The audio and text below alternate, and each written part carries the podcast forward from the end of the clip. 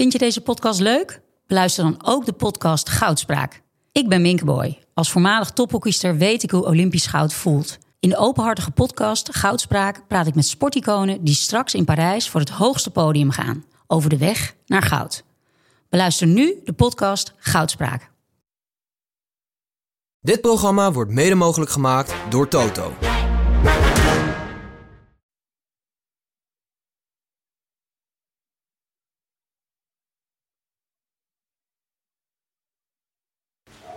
Oké. zucht van verlichting hier. Ik ben helemaal leeg. Ik voel me als Matteo Jorgensen. Ik ben blij dat ik De laatste niet- kilometer. bemoeid heb. We moesten even, eh, als jullie niet begrepen wat we aan het doen waren, we probeerden dit boxje aan te sluiten. Zodat het ook achterin hoorbaar is. Klopt dit? Dat wordt niet. Zit het stekkertje los? Ja, hoog genoeg. Ja, dat kan nog. Oké, nog heel even. Oké. Hallo allemaal. Hallo Tim. Fijn dat het gelukt is. Eh, ik ben Tim de Gier van de Rode Lantaarn. Giertje. Giertje. Dankjewel jongens, heel mooi. Ik dacht even om eh, de mensen hier aan tafel... Jullie kennen deze boefetronies natuurlijk niet. Jullie kennen alleen de stemmen. Dus ik dacht, ik introduceer ze even... en misschien kunnen jullie ze dan een applausje geven... zodat ze ook een keer een applausje krijgen. Laten we beginnen met... Ik doe voor ieder drie feitjes. Dat, eh, daar wil ik het eigenlijk eh, bij laten. Laten we beginnen met... Hij is meet in Maden. Bekend als het Ancien regime. De chauvinist des vaderlands. Dan heb ik het natuurlijk over Willem Dudok.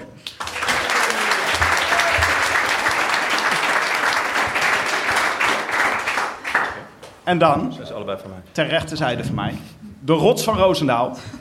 Bouke Mollema Versteer. Tevens bekend van de True Crime podcast Wie Praat Die Slaapt. Amaike van Leeuwen.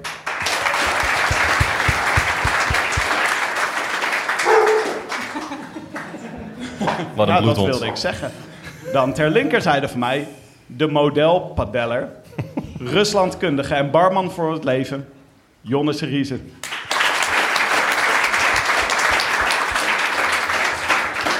En dan hebben we een special guest, een beetje couleur lokaal. We hebben namelijk sneakerdeskundige en sprinter van Arkea Samsic, die ook huizen kopt, David Dekker.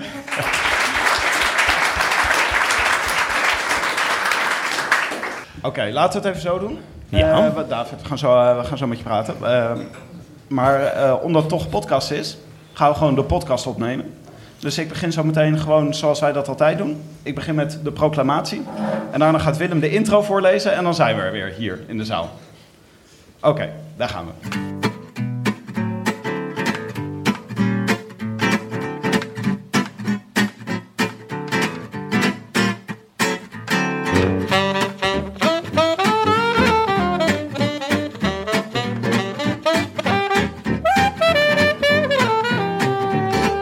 Het is zondag 9 juli 2023, 154 dagen na rug. En live vanuit Café Coureur in Borgloon is dit de Rode Lantaarn.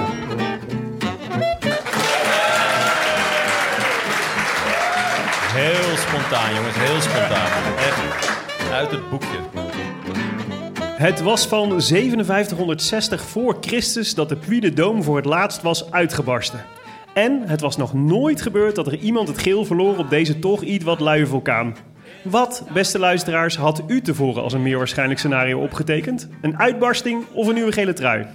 Wij vermoeden dat Matteo Jorgensen in elk geval hoopte op een bescheiden uitbarsting. Nadat hij in de laatste honderden meters eerst door een freelance IT-consultant uit Beneden Leeuwen, of Hasselt West voor de Zuiderbieren, toen door Pierre Latour en ten lange leste ook door Matej Malhoric werd voorbijgestoken. Helaas voor Matteo bleef een uitbarsting uit, al delen we José's conclusie dat we er vandaag in elk geval weer een dagje dichterbij zijn gekomen. Dan maar scenario 2 en hier met dat geel, dacht Poggy. En liet Vingegaard bungelen en het terras van Café Coureur collectief billen knijpen... in een kilometer of anderhalf waaraan gerust een keer een poëziebundel mag worden gewijd. Maar kraken, dat deed Jonas niet. En dus eindigen we deel 1 van de Tour met precies datgene waarop we van tevoren hoopten. Een duel tussen twee titanen, gescheiden door 17 seconden. 17 seconden. Wist u dat dat precies de tijd is die mensen gemiddeld kijken naar een kunstwerk in het museum? Zelfs al gaat het om de Mona Lisa, de Nachtwacht of het Lam Gods van de gebroeders van Eyck? Met alle respect voor hen, maar misschien blijven we bij het werk van Vingegaard en Pogacar toch even wat langer stilstaan.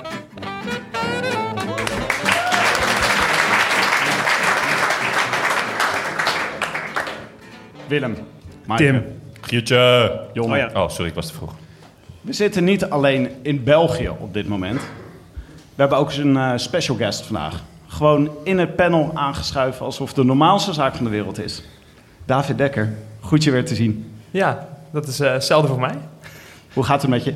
Eh, ja, wel goed. Eh, laatst, eh, jij zei het al in de intro, huizenkopper van beroep, jammer genoeg. Maar nee, een, een neus gebroken en wat verwonding aangehad, maar hersteld en weer op de weg terug voor de volgende Ja, koers. je is was echt echt in een huis aangereden. Ja, ja, met mijn gezicht eh, op een huis eh, terechtgekomen, op de hoek van een huis. Ja, geen prettige Op de hoek ook echt op die punt. Ja, Ja, ja man. ja.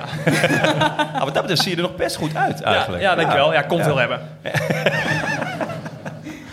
Maar misschien even voor wat eh, context tegen een huis aangereden. Hoe kan dat zo?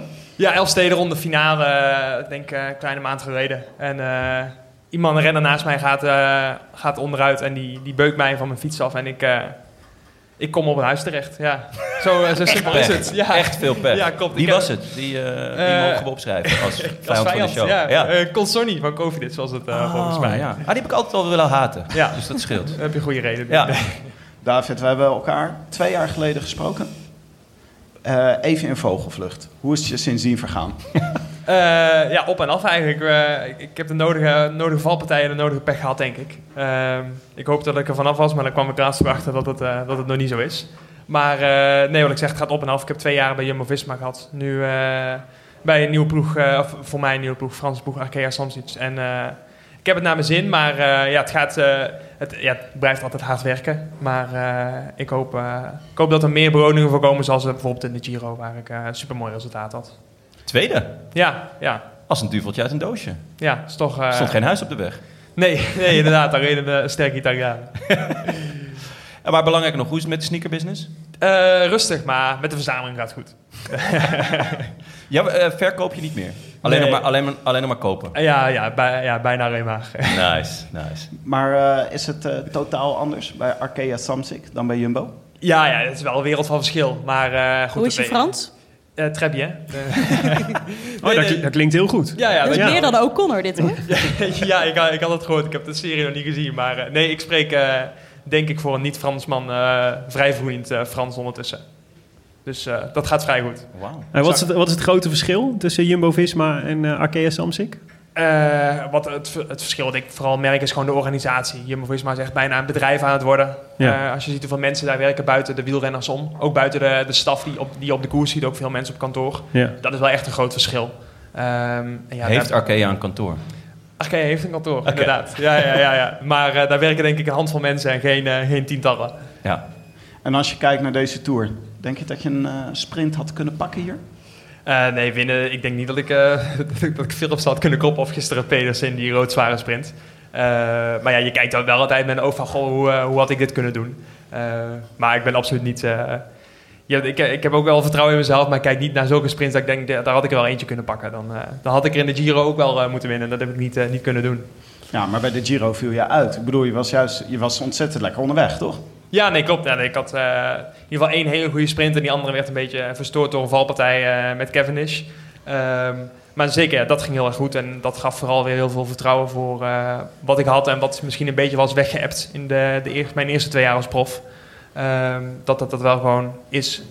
Ja, want die, die val van Cavendish, die, die waanzinnige val, toen tackelde die jou ook, toch? Ja, ik ging, Uiteindelijk. ja, ik, ging, ik, ik probeerde uit te wijken, maar het was spekglad. En ik eh, kon geen kant meer op, dus ik ging eh, eroverheen. Ja, je stond wel op die schitterende finishfoto dan. Ja, ja, klopt. Aan de, de foto's hadden we gelukkig nog. En eh, denk je dat we nog wat van de Nederlandse sprinters kunnen verwachten deze Tour? Groenewegen, Jacobsen? Ja, ik hoop wel dat ze Philipsen nog een keer eh, kunnen verloeren. Ja, niet omdat ik eh, vind dat Philipsen niet mag winnen, maar het is toch altijd... eh, je wilt toch altijd het beste verslaan. Ik denk dat eh Jacobs en Groenewegen dat zeker kunnen. Jacobs zal zien misschien nog wat beter hersteld. En ik denk dat Groenewegen gisteren liet zien op zo'n lastige aankomst... dat hij eh, ja, meer dan dik in orde is. Kan, kan jij dat eigenlijk ook op in zo'n etappe als gisteren nog bij zitten aan het einde? Eh, nu moet ik wel zeggen, ik denk dat op dag 8 van de Tour de France dat het wel een heel ander verhaal is dan eh, op dag 3 in een of welke andere uh, rittenkoers van een week. Ik denk dat de stress wel, de stress en de, de snelheid heel erg zo hoog liggen. ik ben gisteren toevallig de lijst gaan kijken van die jongens die er niet meer bij zaten. En dan denk je er ook van, ja, er zijn ook wel veel jongens die gewoon hebben afgehaakt. Of ze nu op zes minuten binnenkomen of gewoon, ja, de laatste kilometer eh, de boel hebben laten lopen. zijn toch eh, nou, niet de minste namen. Ja, bekende gezichten, dacht je eigenlijk. Daar Ja. zit normaal ook naast. ja, ja. Oké, we gaan nog, eh, we gaan hier nog verder over doorpraten. Ik zou zeggen, eh haken overal op in wat we gaan bespreken het komende uur. Ehm, ik denk dat wij ook even moeten naar de plek waar we zitten. Want jij komt hier uit de buurt en wij zitten hier in Café Coureur in Borgloon in België. En eh, waar, waar woon jij hier? Ik woon in Riemst, 20 kilometer hier vandaan. eh, ja, eigenlijk op de grens met Maastricht. Dat is, eh, je bent hier nou even naartoe gefietst. Eh, nee, met de auto. Ik had, eh, ik had een stukje bij Willem aangehaakt en, en bij Maaike, dat was zwaar genoeg. Dus ik dacht, kom met de auto. Ja, we hadden je wel even laten afzien. Ja, ja, was... Heb- eh, Dat is wel duidelijk. Heb je hem niet gelost? Nou, het scheelde niet veel. Maar kijk, we moeten ook een beetje... Ik dacht, we moeten vanavond weer samen aan tafel zitten. Dus we moeten allemaal een beetje rustig aan doen. Oh, sympathiek. Ja.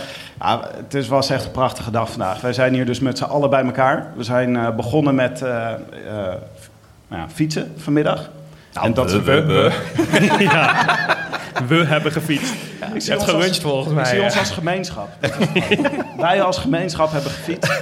Willem en Mike hebben ook werkelijk op de fiets gezeten. Ja. Jon en ik ja, moesten toch de honneurs waarnemen hier. Eh, we hebben tour gekeken. We hebben gebarbecued. Het is hier echt een prachtige omgeving. En we hebben hier net eh, rustig ons eh, podcasthoekje opgebouwd. Nou, rustig. Er was wel wat stress hoor, Tim. Met enigszins klotsende oksels. Maar we zitten dus in Café Coureur, de hotspot voor originele, gezellige fiets- of sportvakanties in België. Het is hier echt prachtig. Ehm, je kan hier naartoe eh, om eh, goed eh, in de omgeving te kunnen fietsen. Je kan hier blijven logeren, je kan hier eten. Voor de fietser is het echt eh, de hemel, toch? Nou, het was... Kijk even naar de fietsers naast ons. Ja, ik vond het echt verrassend. Kijk, dat is volgens mij... eh, Ik weet niet hoe het dat met de Belgen zit, maar voor de Nederlanders is het niet per se een hele logische plek om naartoe te komen. Als je in België gaat fietsen, ga je toch eerder naar de Ardennen en zo, weet je wel. Of de andere kant, Vlaanderen. En dan een beetje rondom het parcours van de Ronde van Vlaanderen natuurlijk. Dat soort klimmen. Dus het is niet heel vanzelfsprekend, maar ik vond het echt verrassend leuk. Ja, echt en mooi. zwaar, echt wel zwaar. Ja. Ja, Ja. dat was het tweede wat ik wilde zeggen. Op wat voor manier zwaar? Heuvel op, heuvel, heuvel af? Ja, dat, dat zijn wij gewoon niet gewend. Nee, Eh, en zeker niet met deze temperaturen. Nee. het Nee, was, en we eh, kwamen David dus per ongeluk tegen. ja, was het per ongeluk of, eh, of had jij ons... Zat je al eh, heel lang had, je, had je een zendertje? Ik zat heel lang te wachten bij een doodlopend steegje waar ik toen alweer een groepje, groepje fietsers vandaan zag komen. Ja, iemand van ons die had eh, GPS. Nou, de meeste mensen hadden GPS. Ik, ik, zoek, ik zoek gewoon even oogcontact met de schuldige. En we gingen omhoog. Echt een super steile klim. We dachten echt, nou, dit is echt... Hier hadden we niet om gevraagd. Allemaal omdraaien, komen naar beneden. Schelden op de jongen achterin... die dus de verkeerde, het verkeerde steegje ging. En toen kwamen we David tegen. Maar jullie waren gewoon verkeerd gefietst. Jazeker. En toen kon David ons weer even terug naar het groepje brengen. Je hebt ze naar de kopgroep gebracht. Ja, ja, dat. Lekker, lekker. De benen zijn goed dus. Jij zag gewoon ineens een hele rit eh, renners uit een eh, doodlopend straatje komen. Ja, ik dacht dat het zijn eh, een groepje lokaal wielrenners. Die kennen hier de weg zo goed. Chagrijnig eh, ook. Echt heel chagrijnig allemaal. Ik wist niet dat je hierin kon, dacht jij. Maar- Ja, ja, dat dacht ik. Ik denk, oh, die kennen de weg hier zo goed. Blijkbaar is dat toch een weggetje. En toen zag ik eh, de flamboyante stijl van eh, Willem Dudok op de fiets. Toen dacht ik, ja, dit is, Ja, dit is de groepetto van eh, de Rode Lantaarn. met de heel herkenbare kuiten. Ja, precies, precies. Goede kuit hoor. Ze stonden weer op spanning hoor, Willem. Ja. Maar het was, ook, eh, het was ook een dag waar het, eh, nou, ik denk maximaal 35 graden of zo. Zo voelde het in ieder ja. geval. Ja, al die, die eh, temperatuurdingen op uh, apothekers en op gevels zeiden 43. Ja, Ja, leek me, wat, onnodig. leek Ja. me een beetje hoog. denk maar, ik ook. Maar Wij zaten te lunchen en dat vond ik al warm. was echt Ja, zweten. eigenlijk moesten we ook de hele tijd aan jullie denken terwijl we aan het fietsen waren. Die jongens hebben het pas echt pittig. Ja, jullie hebben tenminste nog dat je zelf een beetje wind maakt. Ja, Dat en was die bonnetjes. En we hadden twee eh ravitaieringsposten hadden Ah, ze echt? netjes verzorgd. Ja, dus Meen konden we peperkoek eten. Klaag en, je dan over? wafels en eh gelletjes. Dat hadden jullie allemaal niet. Nee, nee, Nee. zeker niet. Tim had wel een 12 uurtje. Ja, Maar er eh, steeds van het bijkomen. ik vond het een schitterende fietstocht. Maar ik was eigenlijk na 20 minuten al volledig gekookt. Dus dan eh, is 88 kilometer wel ver. Ja. Ben ik blij dat ik niet heb meegedaan. Maar David, wonen hier in de omgeving nog eh, meer renners? Is dit echt een rennersgebied? Eh, ik heb van mijn, twee, mijn huidige ploeg zijn twee ploeggenoten hier eh, vlakbij uit de buurt. Jente Biermans en uh, Amory Capio. Die wonen hier, ja, denk ik ook binnen 10, 20 kilometer. En van mijn vorige ploeg, Jumbo Visma, wonen eigenlijk denk ik binnen een straal van 10 kilometer van mij ook al een stuk of 6, 7 eh, renners. Ja. Oh ja? Wie, wie zoal woont hier in de buurt? Uh, ja, ik weet dat ze bij Jumbo-Visma een appartement hebben waar een aantal jongere jongens wonen. Dus de gebroeders van Dijken wonen daar. Olaf Kooi denk ik ook. Uh, ja, Jos van Ende woont vaak bij in de buurt. Wilco Kelderman. Oh, vet. Gewoon zo'n jum, een Jumbo-huis. Een uh, safe house. Ja, ja, ik weet niet precies hoe het... Hoe het Jumbo hoe het, safe house. precies uh, werkt, maar ja, misschien een safe house om ja. onder te duiken. Bedoel je niet gewoon een supermarkt? Ja. nou, die zijn niet meer veilig hoor in België, de Jumbo-supermarkten momenteel. Maar uh, als je dit nou hoort en je denkt, dit wil ik ook wel. Je kan nu een uh, midweek boeken tussen nu en december. En dan krijg je 10% korting met de code De Rode Lantaarn met kleine letters. En uh, wielerclubs, die kunnen buiten de vakantieperiodes ook boeken. En die krijgen dan een gratis vat Quaremont ter waarde van 250 euro. Wow! Gewoon ja. een heel vat. Een heel vat. Ja, kijk, dat is nog eens een... Ja, daar word ik wel enthousiast van. Ja, ik snap het. Nu wil jij ineens ook fietsen. Oh ja. Boeken kan via cafécoureur.cc. Wist je, Tim, ik was hier uh, gisteravond al. Dus ik heb al heel veel extra verhalen gekregen over deze locatie en wat hier allemaal gebeurt. Wist je dat Bernard Hinault hier elk jaar een keer komt om... Uh, gaat dan jagen in het gebied hier zo in de, in de omgeving. En dan uh, aan het einde van de, de jachtpartij gaat, wordt hier, waar jullie nu allemaal zitten, ik wijs naar het publiek, beste luisteraar, wordt een grote tafel neergezet. En daar gaat Bernard Hinault met al zijn oude Belgische wielercompanen gaat hier dineren. De jacht, uh, de, de, wat ze geschoten hebben, Gewoon opeten. dieren. Ja, dieren, ja. Ja? ja, ja. ja. Sla kun je niet schieten, hè? Tenminste, ja. kan wel, maar hoeft niet per se. Kun je gewoon oogsten. Die gaan ze niet, maar dat is toch vet. Heel Bernard vet, heel komt hier ook gewoon. Ja. Ja. Kunnen wij Als je ook- naar de beneden, bij de, de, Parij, de beneden zijn Parijs-Roubaix douches. Ik weet niet wie vandaag daar eh, heeft eh, gedoucht. Maar daar staat dus de handtekening van Bernard Hinault. Ga, staat gewoon op het muurtje. Zo. Ja, Ja, dus het is, ook nog, eh, het is ook nog een soort van eh, bijzondere grond waar wij op zitten. Maar met, zijn, eh, met andere beroemde wielervrienden. Andere beroemde wielervrienden. Dus Mike en ik hadden al bedacht dat we bij het volgende wildfeest van Bernard Hinault ons aanbieden als, eh, als eh, gratis keukenhulp. Of eh, bediening, zodat we, zodat we een beetje kunnen luisteren, een beetje Oh, kunnen ik zou kijken. ook wel mee willen hoor, met die jacht. Ja, Ik- ik ook. ja. Net dat jij dan zo'n pak aandoet, van een hertenpak of zo. Dat lijkt me echt vet. Herten of hazenoren Van staan die, mij heel haas, goed. ja, van die Playboy bunny oortjes. Ja, nou ja, ik zal er eens over nadenken, jongen. Oké, even iets anders voordat we naar de koers gaan, want we gaan het natuurlijk uitgebreid hebben over Puy de Dome vandaag. Eh, ik kreeg van eh, twee luisteraars kreeg ik vanmiddag een fles eh, eh, uitgereikt. uitgereikt, aangeboden. En eh, dat ja, met een geweldig etiket, namelijk een Chateau Bourgoudot. Chateau Bourgoudot. Chateau Bourgoudot, dat is toch een, eh, ja, een eh, schitterend wijntje. Een heerlijke rode wijn. Ja, en ik dacht, die kunnen we misschien nu openmaken. En dat Graag. hebben we dus te danken aan Joost en Rens, die hem voor ons hebben meegenomen. Laten we hem openmaken. Die in schitterende Mapai-kostuums eh, vandaag eh, fietsten. Zijn jullie nog? Ja, Ja, dankjewel kijk, jongens. Proost, mannen. Dank je jongens. Proost, maak Heerlijk. hem open. Maaike maakt hem open. En dan gaan wij het hebben over de Puy de Dome. We hebben hem meegenomen. Eh, dat Ja, waar is zeggen, De ge 3D-printen weg. Niet de Ja. bergen. Ik vind het meevallen hoor, als je hem zo ziet. Ja, Ja, zo valt mee hè. ja. Heel, ja. Misschien ook omdat dit in het groen is geprint. Dat is wat liever of zo. We hebben, we hebben wel eh, lang, lang zitten kijken vandaag. Vroeg begonnen. Poeh, ja. De etappe die finishte ook pas laat. Dat viel me Ja, omdat ze niet doorreden. Toch? Nou, dat viel volgens mij wel mee. Ik denk dat het gepland was voor deze zondag. Morgen rustdag, vandaag laat finishen. Lekker laat op. Ja, daar kan iedereen hem, eh, kan iedereen hem kijken. Maar het was dus eh, met z'n allen naar de Puy de Dome rijden. En dan heb je een, het begin van de Puy de Dome valt nog mee. Is eigenlijk een lange loper en dan wordt hij steeds steiler. En het laatste stuk is echt eh monsterlijk. Ben jij hem wel eens op gefietst, David? Nee, ik denk dat het bijna ook niet mogelijk is om hem eh, op te rijden. Tim, heb jij iets gelezen de afgelopen weken? Ja, hij is in privébezit.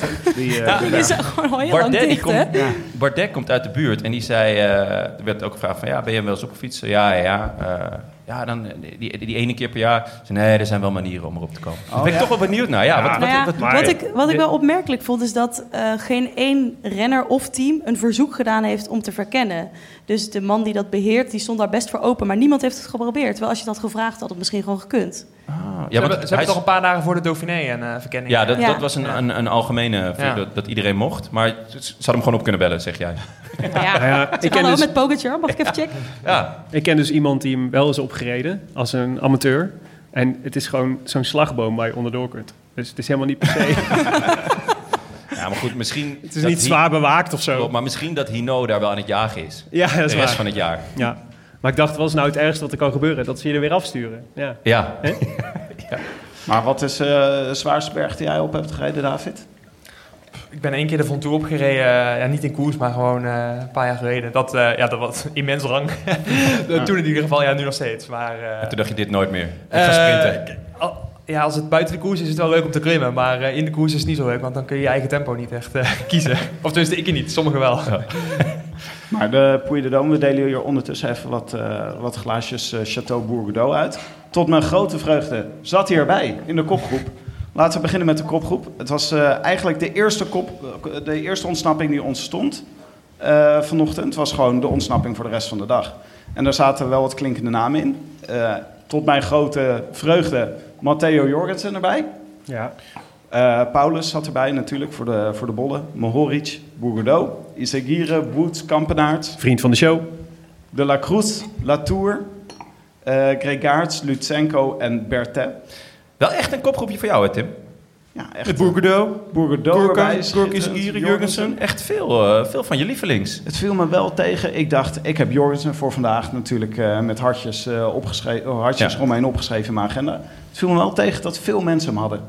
Volgens mij was hij ook zeer demonstratief als hij zichzelf aan het sparen de afgelopen etappes. Ja, hij was natuurlijk nadat. Mas eh, op zijn op zijn bakkes was gegaan. Dacht iedereen van, nou, hij gaat een, een, eh, een klassement rijden. En daar was ik eigenlijk ook heel erg benieuwd naar. Of ja, hoe ver die zou kunnen komen. Maar eigenlijk in etappe 2 of 3 verloor hij al een kwartier. En eh, daarna werd het steeds meer. Dus ja, hij had duidelijk het plan om, eh, om voor ritten te gaan. Wat Gaat, zich ook gaat hij nou nog naar Jumbo-Visma eigenlijk? Is dat Ik al, heb daar niks meer over gehoord. Dat mogen ze natuurlijk pas op 1 augustus zeggen. Ja, maar er, er is wel veel geruchten die al redelijk definitief zijn. Ja. Dus met name die Ineos-mannen die allemaal weggaan. Ja. Dus eh, Hij had ook zo'n een tijdje terug zo'n eh, Twitter-thread gemaakt. Met eh, wat eigenlijk op neerkwam wat hij allemaal deed buiten Movistar om, Oh, ja, om ja. heel Ja. goed te zijn. En dat was eigenlijk een soort, nou ja, zo kwam het in ieder geval over als een sneer naar de onprofessionaliteit van Movistar. Die hem allemaal zijn eigen trainingskampen liet betalen. En Hij doet zelf hij moest zelf letten gains, op, toch? Ja, hij moest zelf letten op zijn voeding en zo, dat soort Ja. dingen. En eh, toen dacht ik al, dit kan ook wel en een sneer naar Movis zijn, maar ook een soort open sollicitatie bij Jumbo-Visma. Ik heb Neem de mij. Foodkoop Edge, eh, die heb ik, de Ja, app heb ik al gebruik hem gedownload. al. Ja, Ja, ja. ja. Maar ik heb het toch geïnterpreteerd als dit staat er eigenlijk al vast. Want volgens mij was dat het verhaal. Dat als hij dit al kan bij Mobistar, wat kan hij dan allemaal straks bij Jumbo? En daar zien ze hem volgens mij echt als klassementsrenner. ja. Maar daar is, daar is toch niet zo heel veel ruimte voor? Voor een klassementsrenner bij Nou, Jumbo? eh, Niet zo heel veel, maak daar maar nul van. Ja, toch? Ja. Het, zou, het zou toch... Het zou helemaal geen leuke transfer zijn. Of ben ik nou gek? Ja, ja ik zie hem dan toch eerder in een soort Ties Benoten-rol of, eh, of eh, Kelderman of zo. Maar weet die hebben ze al. Wel. Ja, ja. Ja. dat is een probleem. Ja, ze hebben al zoveel goede. Ja, ik zou het echt zonde vinden als hij nu... Ja, ik vind ten eerste heel veel dat hij bij Mo- Mobistar zit. Het is, dat, dat is überhaupt al heel raar. Nou, Ja. ik kwam er vandaag achter dat hij, hij woont dus in Frankrijk. Ja. En dat telt weer op bij het fantastische rijtje. Ja. Italiaanse voornaam, Scandinavische achternaam. Eh, het is een Amerikaan, die rijdt voor een Spaanse ploeg en woont in Frankrijk. Ik denk niet dat er een groter wereldburger bestaat. Dan Totale polyglot. ja. Wel overigens niet in de kopgroep. Wat ik wel eh, vanochtend... Belgisch, eh, Belgische Benja zit momenteel, is momenteel Frans Benja. Zeker, hij zit in onze... Ja, Want hij zit eh, vanavond bij de avondetappe, toch? Ja. Ja, en hij was Zeker. mee met uh, Wanti. Was vandaag mee met, de met de ploegleidersauto van Wanti. En niet de eerste, maar de tweede. Die, Dat is dus helemaal achteraan. ja, want Wanti had niemand mee in de vroege vlucht. Wat betekent dat je dus helemaal, helemaal aan het einde van, het, van, de, van de karavaan moet rijden. Dus Benja heeft helemaal niks gezien vandaag. veel Eh, verder naar achter kan je niet zitten, toch? Nee, maar die had toch wel min of meer... Het, een van de eerste dingen die ik vanochtend in de, in de Rode Lantaarn appgroep zag... was dat hij met Mike Teunissen aan het praten was... en dat Mike Teunissen het grote voornemen had om vanochtend in de vroege vlucht te zitten. Niet gelukt. Niet gelukt. Jammer. Nee, maar het ging met het formeren van de vluchten ging het eigenlijk ook voor een heleboel renners even verkeerd. Ja. Want de David, eerste- dat is jouw hond, hè? Ja, sorry, sorry. Woody is dat. Woody. Woody is het er niet mee eens. Nee. De hekel aan Mike Teunissen. Nee, maar het ging even verkeerd volgens mij, omdat de eerste groep die ontstond gelijk wegbleef. En meestal is het toch een beetje de eerste pannenkoeken zijn voor de kinderen. Dus dan wacht je even af. Er kwamen ook nog, er formeerden zich nog een paar groepen daarna. Maar die lukte het gewoon niet om eh, weg te komen. En deze groep kreeg het toen ineens. Die, die mochten gaan ineens. Ja. Dus Ja. dat is gewoon qua timing best wel ingewikkeld. Ah, wel een leuke groep op zich. Want eh, nou, Paulus, eh, vorig jaar twaalfde, eh, tot nu toe echt een heerlijk seizoen aan het rijden. Beetje, beetje, nou niet eens gek dat hij voor de bollen gaat, maar ook wel jammer. Ik had wel op meer gehoopt, gek genoeg. De bollen zijn toch heel vet? Ja, nou ja, als het dus een strijd wordt, Ja. eh, en daar lijkt het wel op tussen hem en eh, Gal en Chicone bijvoorbeeld, dan, dan is Ja. het heel vet. Volgens mij is het heel moeilijk om hem... Ik, eh, als ik zeg maar, het parcours even heb bekeken... en wat er nog aan bolle punten Ja. ligt... dan is de kans groter dat Vingegaard Pogacar de bollen pakt... Ja. dan, dan dat een andere renner... Daarom moest Paulus denk ik ook wel mee vandaag. Ja. In de hoop dat ze vooruit bleven. En eh, nou ja, de, de, de voorsprong liep ook echt dusdanig snel op. Maar er zaten wel echt een paar eh, lekkere renners voor, voor deze klim in ieder geval zaten erin. Met eh, ook Woods en, eh en Bourgodeau Hmm. en Latour. Daar had ik ook wel hoge verwachtingen van. Bartet, die is mountainbiker, dus die moet dit ook wel kunnen. Berthe. Berthe, Berthe. Berthe. Ja, ja, ja, zeker. Ja. Ehm, ja, ze kregen vrij snel 10 minuten. Geen, eh geen eh, Arkea's, hè, David? Nee, nee, inderdaad. Ja, ik, dat was ook het eerste waar ik naar keek, maar ze zaten niet mee. eh, Dus jij, jij zat inderdaad dan het eerste waar jij op let? Ja, als ik de, de, vru- de vrucht ga kijken, dan, eh, dan is dat wel het eerste waar ik naar kijk. Is er een eh Arkea-appgroepje waar dit eh, soort dingen in besproken worden? Eh, dan zit ik er in ieder geval niet in. Arkea min David. ja, ja. Nee, nee, ik heb, nee, ik heb ook geen idee of vandaag de, de bedoeling was eh, Ja. om bijvoorbeeld met een, eh met een warm Bagiel mee te zitten. Maar eh, ja, ze zaten Ja, dat was inderdaad dat is wel een naam die ik had eh, verwacht vandaag. Ja, ja, maar goed, ja, jullie zeiden het, is, het is zo lastig om in zo'n vlucht te komen. Er, rijdt eh, een, een redelijk grote groep weg, niet zo groot als de dagen daarvoor. Ja, Maar eh, ja, er zijn veelvoud van, van die hoeveelheid die, die het proberen. ja. En eh, soms neutraliseert het elkaar ook een beetje dat de grote mannen elkaar volgen. En dan rijden misschien de minder grote namen dan toch weg. Wat is de, de beste prestatie van Arkea Samsic tot nu toe, deze Tour? Uh, Hulka Monzato werd eh twee vijfde of zo. vierde, werd hij, Vierde, eh, ja. in, eh, in Bordeaux. Ja. ja. Ah, ook een aardige sprinter, hè? Ja, ja, ja inderdaad. Pichon is toch ook... eh Ja. oké, ja? Ja, Want die heeft ook heel lang een aanval gereden. Dat was toen iedereen zei, waar blijven de Franse renners in de vroege vlucht? ja, Toen kreeg je een hele dag Pichon. ja, ja. En eh Guglielmi, die had ook dit. ja, die werd in de steek gelaten Ja. door, eh, door iedereen. Ja, vond ik heel zielig. Ja. Remy reed die door het landschap. Maar van wie moeten we het hebben? Dus eh, van Barguil en... eh, Ja, Bagiel en Monzato zijn denk ik degene die, eh, die de grootste kans in ieder geval hebben om, om, om echt uitslagen te rijden. Ja. De rest zal denk ik vooral aan ondersteuning rijden. Gisteren wordt Mathies Hoevel ook elfde denk ik in, in die sprint. Terwijl het niet per se een sprinter is, maar het is gewoon een hele sterke renner. Eh, dus dat zijn een beetje de drie waarvan ze het moeten hebben voor echt de dagresultaten. Ja, Mozzato heeft natuurlijk gewoon de dikke pech dat de allerbeste sprinters van de wereld gewoon hier zijn. Ja, ja, en dan is hij toch gewoon Oké, maar dat. Dat wist hij wel van tevoren. Ja, op zich, Ik bedoel, ja. De startlijst was niet geheim of zo. Het is niet dat hij aan de start stond. Goh, dat meen je niet. Ze zijn er allemaal. Ah. Ja, het was wel jammer dat er, was op een gegeven moment ontstond er ook een groepje erachter met Alaphilippe en Bernal. Ik had Bernal echt leuk gevonden hier in de, in de vroege vlucht. Ja, dat geldt voor iedereen wel, denk ik, toch? Iedereen hoopt gewoon dat hij weer richting zijn, zijn Bernal-niveau gaat. En dan is, dan is een, een, een, zo'n Tour-etappe wel eh, ja, een stap in de goede richting. Maar voorlopig moet hij gewoon knechten. Ineos Hij staat, eh eh, weet ik veel, 20 punten of 20 plekken achter Castro Viejo. ja, daar kwamen we Ja, ook achter. Castro Viejo heel gewoon 19 op een kwartier. Ja, dus de, de hiërarchie bij Ineos is nu Ja, die is wel even omgedraaid. Rodriguez, eh, dan Pitcock. Ja, eh, Dan Castro Viejo. en dan Bernal. ja, pijnlijk. Ja, maar en Alaphilippe had ik hier ook... Ik, ik, sowieso ontbraken een heleboel mensen in de vlucht... waarvan je dacht, die hadden vandaag wel wat kunnen proberen. Maar ja, we moesten dus met dit groepje doen. Ja. Eh, wie hadden jullie het liefst gezien? Als winnaar? Ja, Mm. Kampenaard. Als Ook wel de de minst show. verwachte gast, toch, in dit groepje? Ja, ik weet niet. Eh, die heeft er gewoon zin in. En volgens mij is die Kampenaerts ook echt altijd juist heel goed in dat spel van vroeg in de vlucht, in de goede vlucht belanden. Ja, omdat hij, hij echt- ook gewoon hij kan rammend hard kan ja. fietsen. Ja. Ja. Ja. en er zijn ook veel mensen die denken, oh yes, Kampenaerts Ja. gaat. Kan ik lekker de hele dag achter zitten. Goeie motor. Had ik ook toen ik met hem ging fietsen. Ja. Duurde niet lang trouwens, duurde niet lang. Ja. Nee, dat was toch van de week toen Tim de Klerk eh, in de kopgroep zat. Toen dacht ik ook, ja, dit is waar je wil zitten. Tim de een, Klerk rijdt wel. Ja, wel een leuk groepje, omdat je dus zag dat iedereen voor een andere tactiek moest gaan. Hè, de ene kan, Kampenaars kan goed rijden, Mohoric kan natuurlijk goed naar beneden knallen. Dus iedereen probeerde op zijn eigen manier, zag je continu dat groepje verschuiven met klimmetje. De klimmers gingen naar beneden, Mohoric probeerde. ik vond wel dat er vroeg mot was. Heel vroeg. Ja, toch? Ja, je, ja. je moet echt nog een pleuris eind. Ja. Eh, nou, die berg, ja, die ligt niet. Rij er gewoon met z'n allen naartoe. Ja, Waar- waarom- Ka- Ja, maar je gaat toch niet, je gaat toch niet klimmers naar die berg brengen? Nee, Kampenaerts moet toch iets? Die Ja, gaat, ja. er niet, maar die niet gaat er gewoon op de eerste drie meter van Toch niet de op 66 kilometer van de de lossen? Wat Nou, zagen jullie Ja. gebeuren dan? Wat Nou was ja. ze doen? Ja, Kampenaerts ging op een gegeven moment denk ik, als eerste aanvallen, zelfs nog voor een bergsprint. Dat, eh dat Paulus eh, nog de- echt moeite moest doen om, om zijn twee punten te halen. En sindsdien was het voor mij echt uh, ja, Sarmslinger eh demareren. En toen ja, sneuvelde ook echt een paar mannen op momenten dat je dacht, ja, je moet nog 50 kilometer eh, tot de finish. Ja, ook voor die sterke jongens, neem ze gewoon mee. Neem, gewoon, neem ze mee, rij nog een stuk eh, ja, vooruit. En profiteer van het feit dat zij nog op, op het vlakke... De, en je rijdt ze er toch wel in de bergen. Maar nu gingen dus goede renners, waarvan ik dacht... Nou ja, Jurgensen eigenlijk voorop, letterlijk. Die, die deed een heel vroege aanval. Ja, 50 kilometer. Ja, ja, dan, ja, dan is het nog een eind. En als je dan in de laatste paar honderd meter net wat energie tekort komt... die had je ook achter Kampenaerts kunnen zitten. Ik snap dit Spoiler eerlijk gezegd niet helemaal. Want hij, hij kan gewoon, de helft van de groep kan hier gewoon bergop afrijden.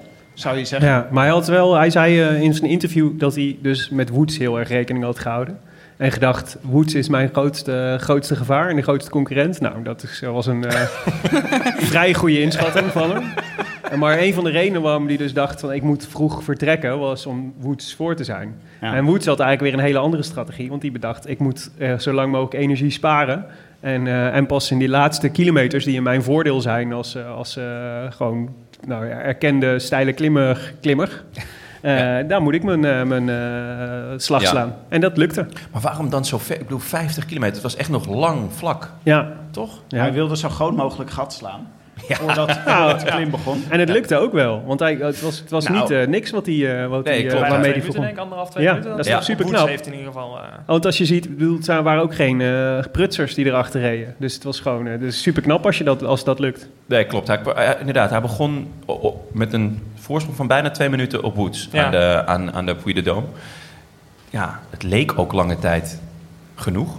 Ja. Echt heel lang. Ja. Ik dacht ook, Wood- Woods houdt wel langs zijn kruid droog. Want op een gegeven moment kreeg je Mohoric in de achtervolging. Ja, Wat ik wel trouwens wel raar vond. Want Mohoric hoort dit toch helemaal niet te kunnen.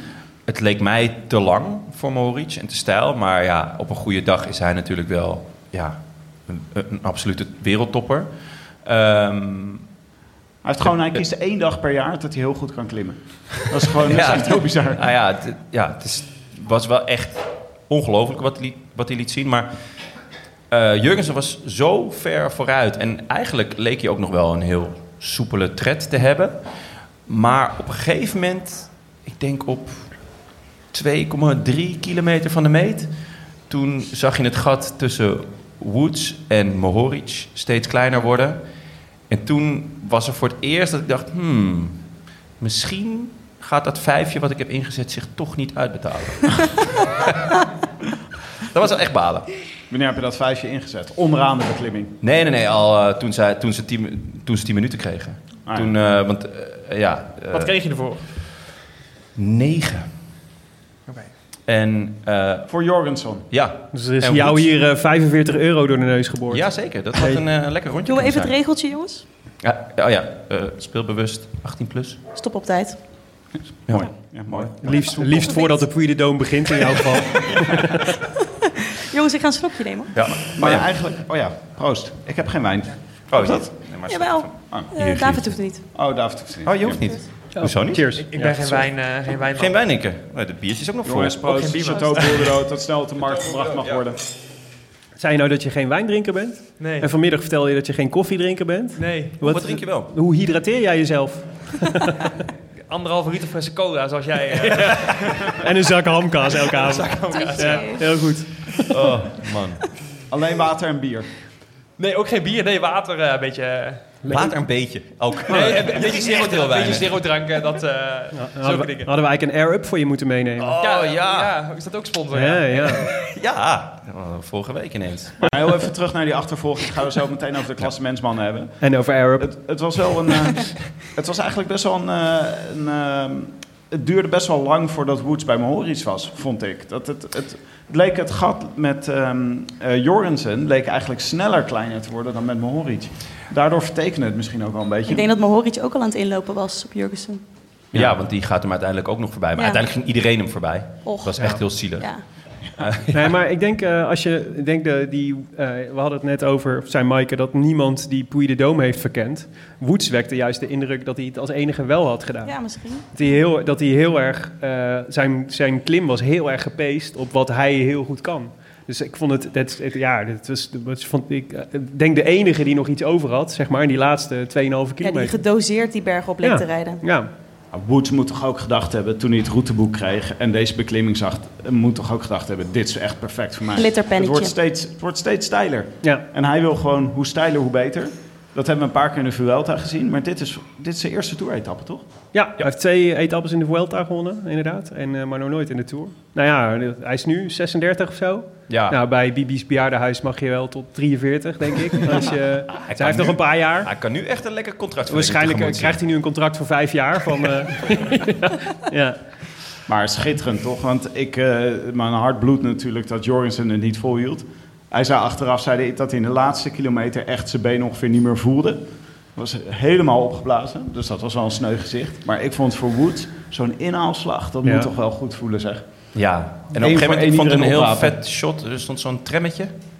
Die stond ernaast en het verschil was zo één wagon. Maar aan het eind van de tram was het nog maar een halve wagon. ja, Het dat was ging echt goeie. hard. Ja. En eh, ja, ik ben wel echt eh, fan van Woods. Eh, ook, hij is heel laat pas eh, eh, ja, prof geworden. Hij was eh, hardloper, toch? Hardloper, Ja. dus de, de mijl onder een minuut Ja, of zo. ja, en, precies. En toen, ja, toen, volgens mij was hij 29 toen hij, toen hij zijn eerste contract tekende. En toen deed hij ineens ook gewoon gelijk mee op dit soort aankomsten. Voor, nou ja, hij is dus ook altijd goed bijvoorbeeld in, in de Waalse Pijl. Een van mijn favoriete koersen. En ja, ik vind het... Ja, ik, hij heeft ook nog tijdlang geprobeerd om een, eh, een klassement te rijden. Dat, Ja. dat, dat gaat hij nu niet meer doen.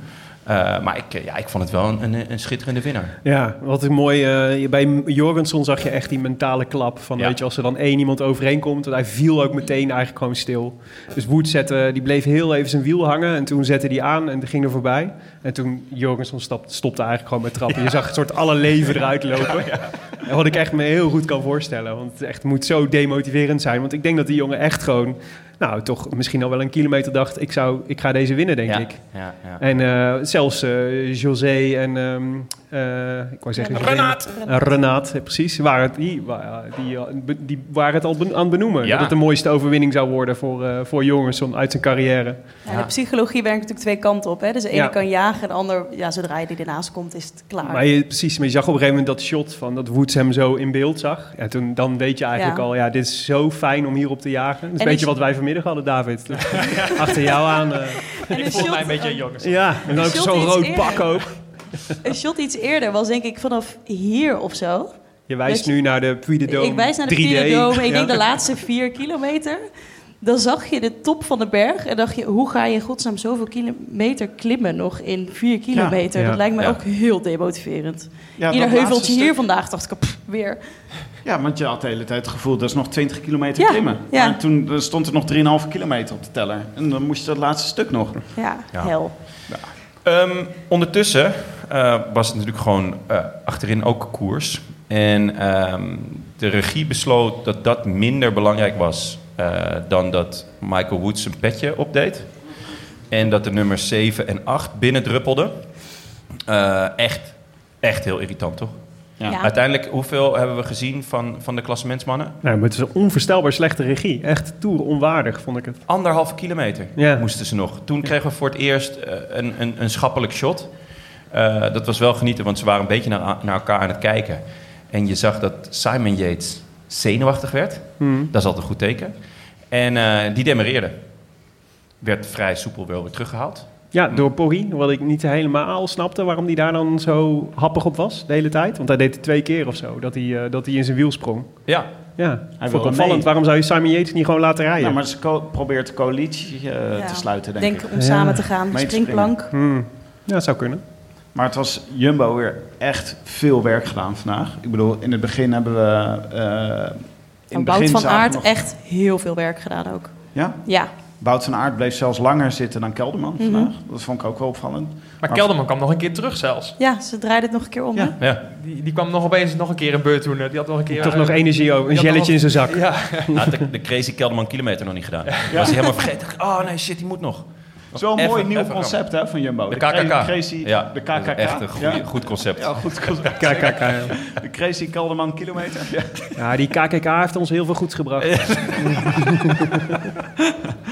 Ja, maar dat was vandaag, dat deden ze vandaag dus weer. En toen vloog Kelderman eraf en toen kregen we een stukje Wout van Aert. En toen sloot Kelderman ineens weer achter in de groep aan.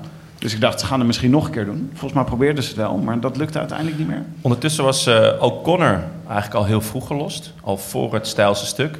Eh, hij was wild aan het gesticuleren. Ja. Eh, Frans of... eh,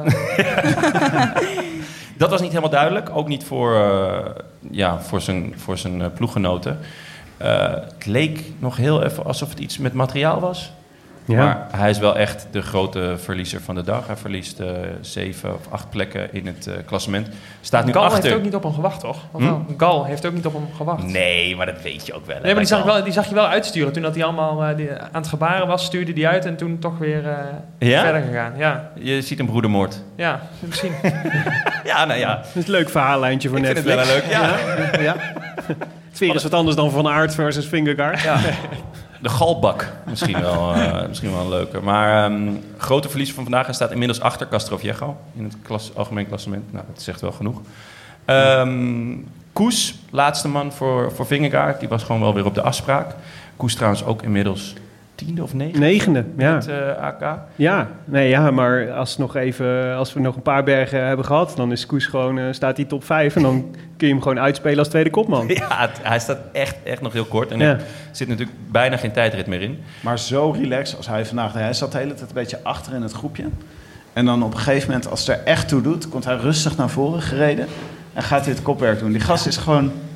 Ik denk dat hij onder, op de radio, ook, die moet toch ook heel relaxed zijn. Oh ja jongens, ik ben er nog. Een paar plekjes naar achter. Ik ga nu naar voren. Ja. Ik zie jullie zo. Ik kom eraan. Want je zag Wat voor die- gast is dat? Eh, een hele vriendelijke, aardige... Ja, ik denk een beetje hoe je zijn koersstijl ziet. Rustig. En een hele aardige gast. Ik zag het ook. Ik zag hem op positie 40 zitten toen de groep nog 40 man groot was. Dacht ik, nou, dat is eh, wel durven. En opeens een helikoptershot dat hij eh, ja, eigenlijk iedereen simpel voorbij rijdt Ja. en eh, zijn positie inneemt. Maar is hij, heeft hij nooit stress? Nou ja, hij zat met die Giro-finale heel rustig te kijken. Terwijl iedereen uit zijn dak ging, zat hij heel rustig naar dat beeld te kijken. ja. Nee, is dat zo? Dus ik denk dat, het wel. eh, Eh, ik, ik durf niet te zeggen of hij nooit stress heeft. Maar ik ja, nu moet ik zeggen, ik heb niet heel veel wedstrijden met hem eh, gedaan. Maar eh, ik, ik heb ook nog nooit verhaal gehoord dat het echt een hele gestreste eh, kerel kan, kan zijn. Maar wat ik, wat ik super knap van hem vind, is dat hij dus echt vrij vroeg in zijn carrière heeft besloten. Ik heb misschien alle kwaliteiten die jullie verwachten van een klassementsrenner. Kan, goed, kan vooral heel goed klimmen, zeg maar, daar verschil maken. Maar ik wil het gewoon niet zijn. Wil gewoon niet drie weken lang kopman zijn voor een, eh, voor een ploeg. vind ik veel te stressvol. En vind, dat vind ik zo knap. Dat je dat zeg maar, gewoon van jezelf bedenkt. Van, ik, misschien heb ik wel in potentie de kwaliteiten. Maar ik heb echt totaal geen interesse om dit te onderzoeken. Want wat ik er voor over zou moeten hebben om, daar, om dat drie weken lang zo mentaal geconcentreerd te zijn. Dat wil ik gewoon niet. En dat maakt hem volgens mij tot een soort van tot een soort ideale knecht voor een echte kopman. Omdat hij wel het niveau heeft altijd. Want jij Ja. levert altijd, Sepp Ja. Koes. Ja. Nou, vorig jaar was nog wel even een onderwerp dat Koes ook een etappe moest pakken. Ja. Was dat vorig jaar? Hij, pakte Hij heeft er ook al wel eens één gewonnen, Twee jaar geleden won hij in Andorra Ja. bij, eh, bij hem thuis. eh, Ja. Won hij de Tour. Toen was er ook wel een beetje van, eh, ja, nou verdient eh, Koes het ook wel om een etappe te winnen. En dat lijkt nu minder een onderwerp te zijn, want anders was zo'n etappe als vandaag misschien wel een goede geweest, toch? Dat is ook wel een lekkere positie hè, als ploeg, dat je gewoon etappes weg kan geven. Ja. Ja, Koes, doe jij deze maar. Pak Ja. maar. Ja, maar het is natuurlijk bij Jumbo nu de hele tijd met Van Aert. Van, ja, van Aert verdient het ook om een etappe te pakken en om, eh, om vrijgespeeld te worden. En Koes is volgens mij niet echt een onderwerp dit jaar. Wordt Nee. in- hij zit in ieder geval niet mee met ontsnappingen en zo. Nee, gaat ook niet gebeuren. Ehm Vingegaard, Poggi, Rodriguez, Simon Yates en Pitcock. Wat een groepie. Ja. Maar dat Pitcock. Ja, Pitcock Pitcock is- daarbij zou zitten is echt een verrassing, toch? Ja, dat vind ik ook. ja, jij hebt wel eens tegen hem gesprint volgens mij. Dan verwacht je niet van, nou, die gaat ook eh, meedoen eh, om, om het klassement. in- Ja, in dit belooft wel, David. Als hij het kan. Het kan nog wel, nee, het kan nog wel. Hij is inderdaad aan het proberen om een klassement te rijden. En hij stond, denk, eh, stond vanochtend denk ik tiende of zo. En Ja. eh, had nog niet echt een korte uitslag gereden. Ja. Vooral nog geen tijd, niet heel veel tijd verloren per se. Maar dat hij vandaag eh, ja, zo lang erbij bleef, vond ik wel echt, eh, echt wel een verrassing. Ja, en als hij dit kan op zo'n eh, zware klim, denk ik, oh, dat is voor Ineos toch ook wel... Hebben ze misschien toch weer een kopman van de toekomst. Nou, ik Zeker denk- met ik- Bernal, maar ik die vind- het niet liet zien vandaag. Ik denk niet eens misschien. Ik denk dat zij vol voor, voor Pitcock gaan, aangezien ook, nou ja, Rodriguez, eh, die gaat naar de mobbies. Maar ik ben wel heel benieuwd naar, eh, naar de Alpen straks. Want ik vind nog wel echt een verschil of je één zo'n één zo'n klim hebt... die volgens mij in stijlheid ook hem nog wel aardig ligt. Weet je, we hadden het eerder over Berthet, de mountainbiker. Ja, dat heeft hij natuurlijk ook een beetje, dat Ja. korte vinnige. En het is super knap hoor, daar niet van. Maar ik ben heel benieuwd hoe die, dan in, hoe die zich in de Alpen gaat houden. Hij is vandaag de vierde klimmer eigenlijk. Na, na eh Poggi, Vingegaard. eh, wie zit er nog tussen? Yates. Ja, ja Simon Yates. Ehm, hoe ver kan hij komen, deze, deze Tour? Wat denken jullie? Ja, ik zie het op zich wel gebeuren dat hij in zijn eerste ja, grote ronde als, klassement, als klassementsman... dat hij nog wel ergens echt een, ja, een hele zware ja, opdoffer gaat krijgen. Ja, want vorig dat jaar, zou, stond, zou me niet verbazen. vorig jaar stond hij, volgens mij, ene laatste bergrit stond hij nog tiende. Eh, en toen kreeg hij ineens 20 minuten aan zijn broek. Dus hij kan ook fenomenaal instorten. Maar dit Hmm. had ik echt niet verwacht. Toen had hij al wel de Alpe d'Huez gewonnen natuurlijk. Ja, ja, ja tuurlijk. Ja, dus ja. dus eh, hij had toen ook al wel een jasje uitgedaan daardoor. Maar ik had hem vandaag echt niet opgeschreven. Nee, ik ook Toch? niet. Ik begrijp eigenlijk het idee van eh Ineos op het moment ook niet echt. Volgens mij gaan ze voor een zo goed mogelijk klassement van Rodriguez en niet van Pitcock. Zit hij daar dan bij als knecht of als tweede kopman? Gaan ze nog uitspelen voor etappes? Dat is een beetje onduidelijk, toch? Ja, Ja. Ja, ik ben vooral heel benieuwd hoe dit gaat lopen. Want Tom Pitcock hebben wij van toch inmiddels meerdere bronnen gehoord. is niet per se de meest collegiale renner. niet heel serviel in, eh, in zijn gedrag. Dus niet per se iemand die een bidonnetje haalt of eh, aardig is voor anderen in zijn, eh, in zijn ploeg. Dus ik ben heel benieuwd hoe dat gaat lopen met Carlos Rodriguez. Want die scha- schaal ik toch nog net iets hoger in. Zeker als het straks gaat om de Alpen bijvoorbeeld. En, eh, en eh, nou ja, dat is potentieel. In, bij Netflix zou ik, eh, als ik bij Netflix zou werken, zou ik het wel weten. Waar ik het conflict moet zoeken, Jij- momenteel. jij zou het messen uitdelen. Ja, ja. Weet je wat hij heeft gezegd, Carlos? Weet je wat Tom zei? Ja, maar goed, Rodriguez gaat naar Mobby. Dus ik neem aan dat ze dan bij Ineos denken... dit wordt onze klassementsrijder van de toekomst. Want anders, ze beginnen wel langzaam, maar zeker iedereen te verkopen. En, Ze hebben al een fantastische klassementsrijder voor de toekomst, Tim. Tijmen Hagersman. Tijmen is heel goed David. Class of 2021. Ja. Uit jouw klas inderdaad. Maar dat is geen Brit, hè? Eh, dat is correct, dat is een Nederlander. ja. Je moet niet onderschatten hoe groot Pitcock... Nou ja, hij is niet echt groot natuurlijk. Hij Maar is heel klein. Gewoon, ja, tuurlijk. Ja. Maar qua, qua Figuurlijk. naam is het wel... Ja, ook die Olympische titel al. Ja, Alpe d'Huez gewonnen. ja. ja, het kan wel een keertje, toch? De strade. Klaar. Jij bent het mooi geweest. Hartstikke mooie Allemaal op. Allemaal op Tijmen. Nou, knechten. Maar wel eh, een mooie aanval kwam daarna. Want toen kregen we een aanval van Pogacar. Ja. Ehm, ik deed me een beetje denken aan die tour waarin eh Pogacar een eh, aantal bergritten ongeveer 20 meter achter Roglic aanreed. Dat was, eh, gebeurde nu eigenlijk ook een beetje. Ja. Hij sprong vrij spectaculair weg. Ging ook hier een soort van eh, nou, half gejuich en gezucht ging er over het terras. Er waren weinig liefhebbers, merkte ik. Weinig Poggi. Ja, weinig Poggi-fans. Echt teleurstellend. Ja, meer ving- ja, had jij meer een Vingegaard vibe hier in de zaal? Vond ik wel, ja. Mag, ja. ik even, mag ik even, wie, eh, wie eh, juichte vandaag voor Vingegaard? Ja? En wie juichte voor Pogacar? Nou, is toch een soort meerderheid. Meer Poggi Ja. dan, ik dan zijn de Vingegaard mensen gewoon wat luidruchtiger. Ja. ja, dat zou je niet denken trouwens. Ik zou denken van, oh ja, hup, vingergaard, jee. Maar eh, wat dachten jullie? Hij reed weg. Eh, Ik dacht, yes.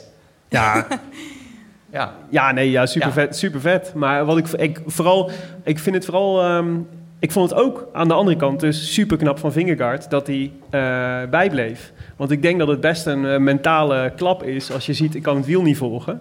Om dan toch te blijven trappen en door te blijven gaan. En dan dat verschil steeds iets groter ziet worden en dan weer iets kleiner. Het is voor mentaal veel zwaarder dan vooraan rijden.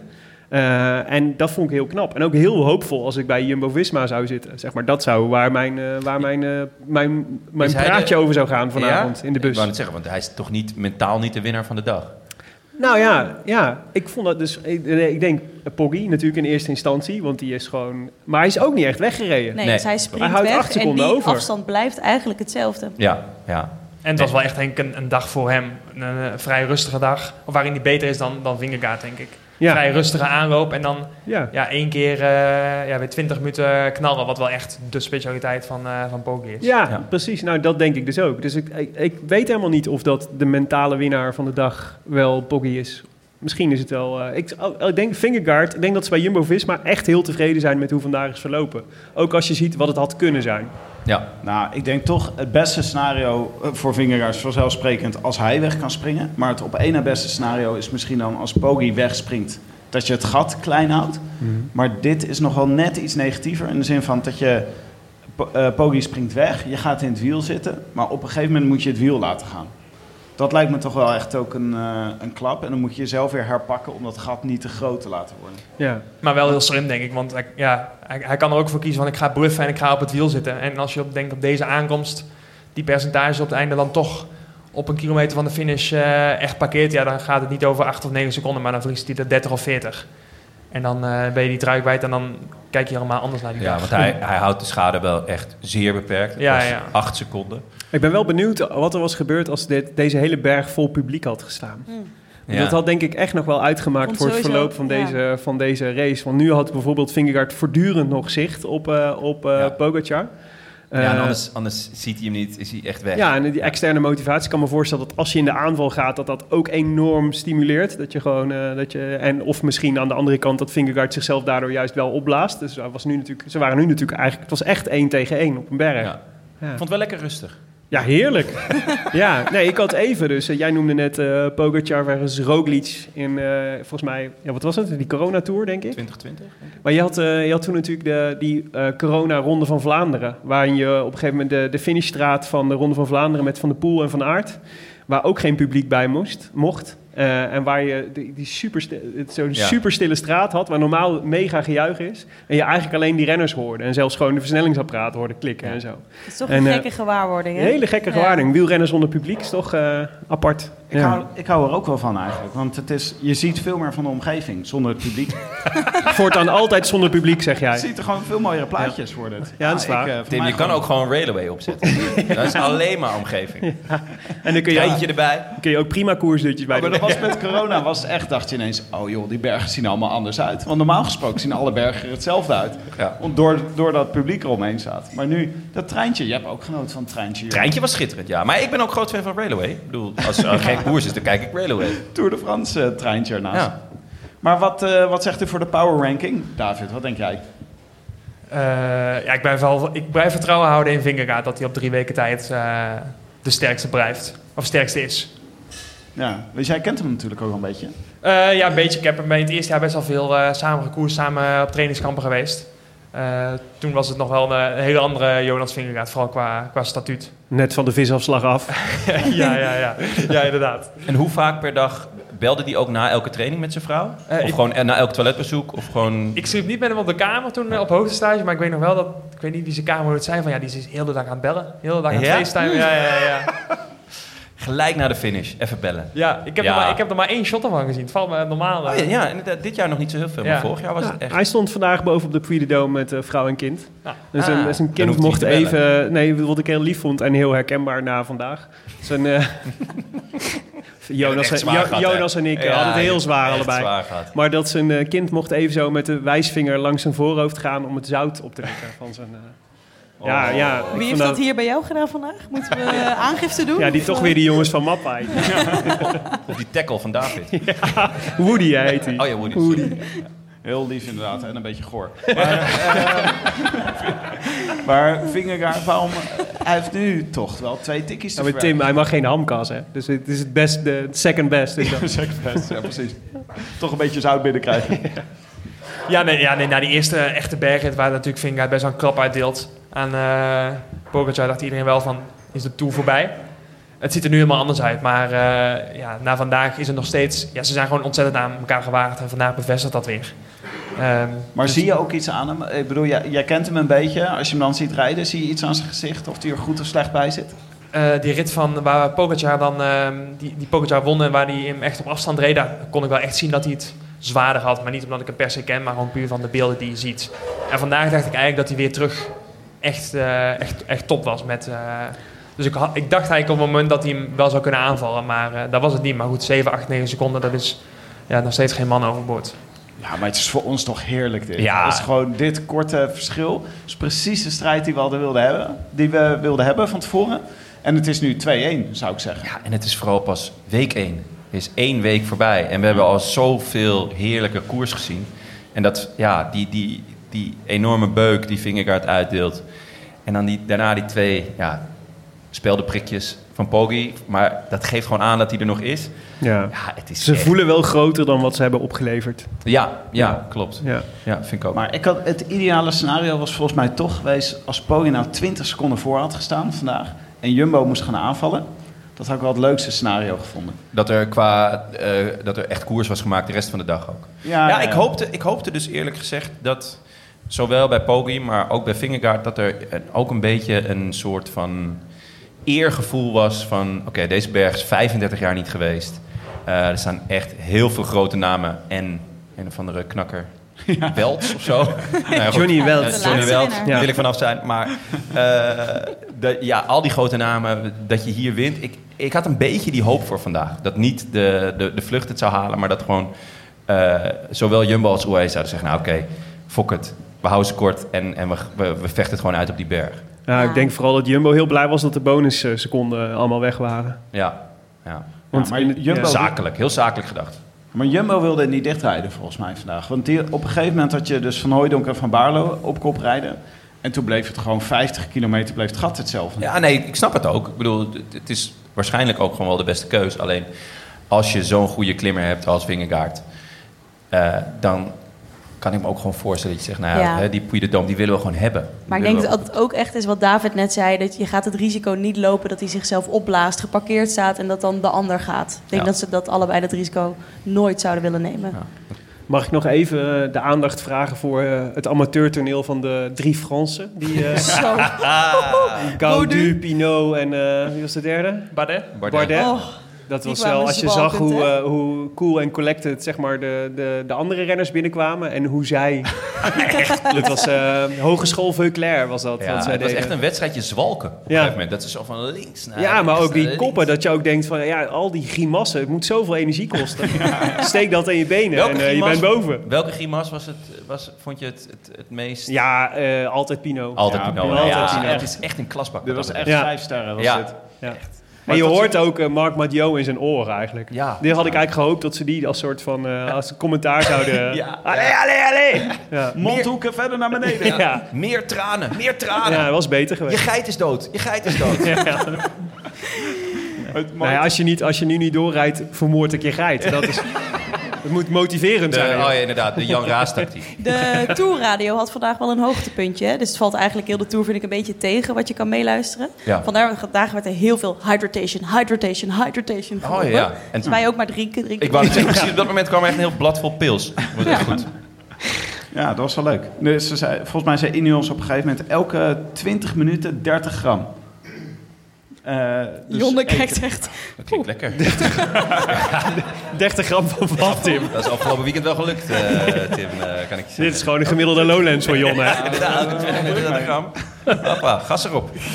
Kan nog wel eens uit de hand lopen. Oké, maar nog wel even de power ranking. Maaike, wie, wie, eh, hoe, wat denk je van de strijd om de derde plek? Want, Oh nee, ik denk dat ook O'Connor eh daar vanaf is gevallen. En Hindley eh, ook. Eh, ja, ik denk misschien dat Ja? toch Ineos eh, ineens goede zaken heeft gedaan, ook vandaag. pole position voor de derde plek, niet meer Hindley. Nee. Hij staat er nog wel.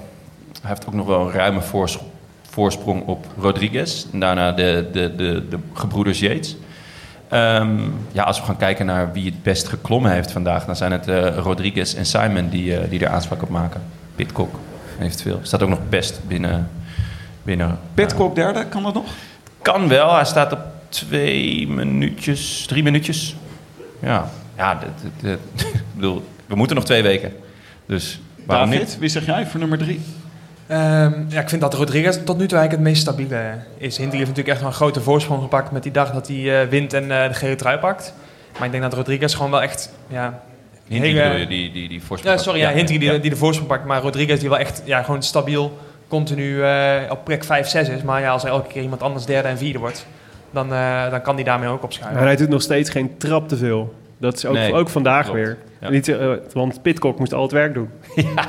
Maar het, oh, je hebt er ook weinig aan, toch? Om je, Aan in Rodriguez? Nee, in Pitcock's wiel zitten. Oh ja, Het is nee, niet dat waar. hij iets van wind vangt. Nee, zelfs bergop niet. Maar even voor de powering. Eh, de- Wat zeg jij? Pogi of uh, Fingerguard? Gek dat je ineens in mijn zij prikt. Ja, ik wou even aan je zitten, Tim. Volgens mij hebben we netjes verdeeld hier aan tafel. Volgens mij hopen wij stiekem wel een beetje op Pogi. En deze kant van de tafel is iets meer vingergaard. Zeg ik dat goed? Nou, ik hoop niet per se op een van de... Het maakt me echt niet uit. Nee? Ik vind het verloop van de Tour tot nu toe echt ideaal. Omdat het een beetje heen en Ja. weer gaat. En vandaag vond ik toch wel weer meer voor Vingegaard spreken. Maar goed, het is nog lang, hè?